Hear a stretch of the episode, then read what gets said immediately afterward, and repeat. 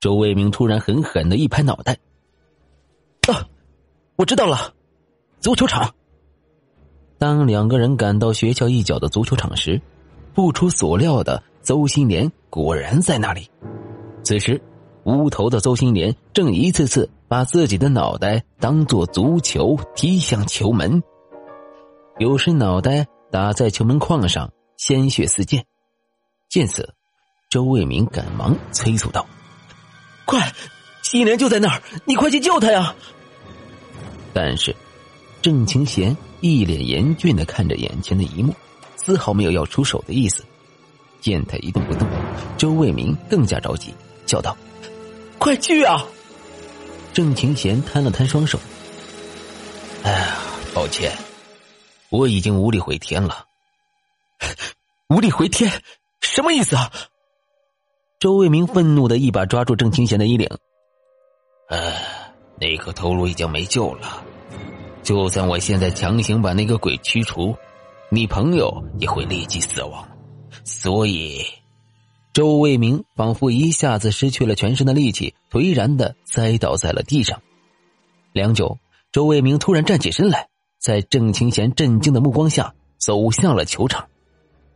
见自己最好的朋友的头被鬼魂无情的折磨着，周卫民心中悲痛万分，拼命的去抢鬼魂脚下的人头。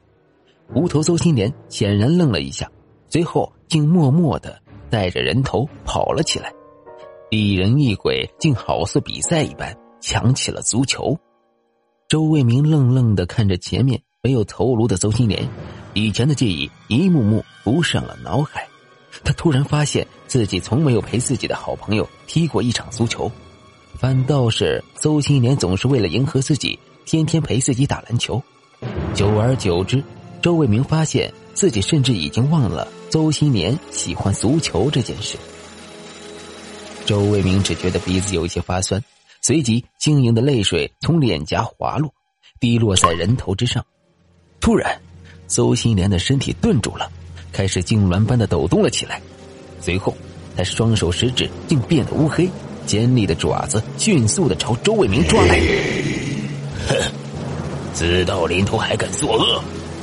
不知何时，郑清贤已手持红绳出现在邹新年的身后。见到郑清贤，那无头尸体发出呜呜的低鸣，转身便要逃离。现在还想跑？晚了！灭魂起！郑清贤仿佛对此早有预料，手中红绳紧紧的一转，红绳散发出血光，一瞬间便如灵蛇般将邹新年的身体缠住。嘶的一声。一团黑气从邹新年的体内飞了出来，随着那团黑气离去，无头邹新年也像断了线的木偶般栽倒在了地上。他栽倒的地方正巧与头颅相连。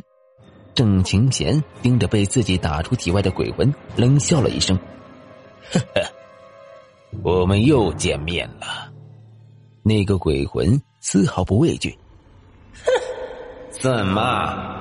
你以为偷袭到我就赢定了？你还差得远呢！说完，他竟一瞬间分裂开来，阴森沙哑的声音从四面八方传来：“嘿嘿嘿嘿嘿，这回我看你怎么防！”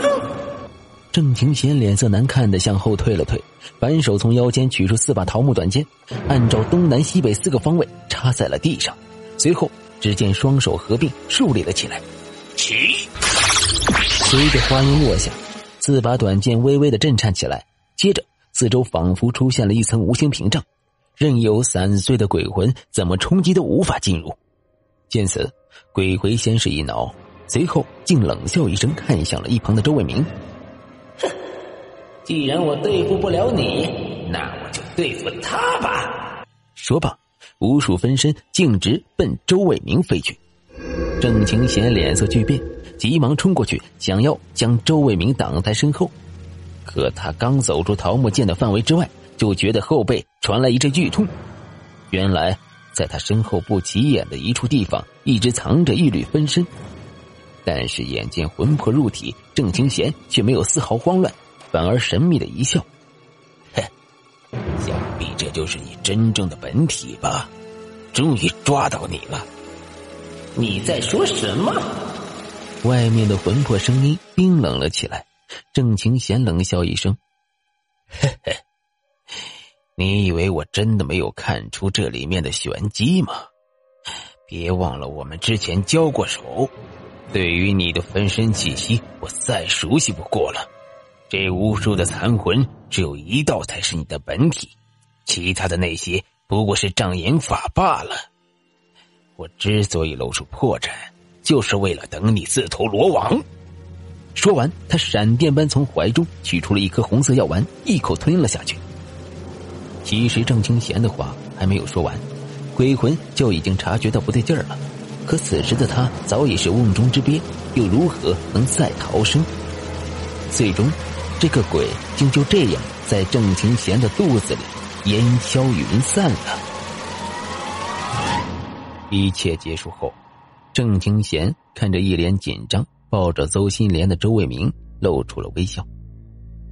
哈，放心吧，之前的一切都是鬼魂制造出来的幻觉。我之所以说无力回天，只是故意说给鬼魂听的。如今鬼魂消散，你朋友稍后就会醒过来了。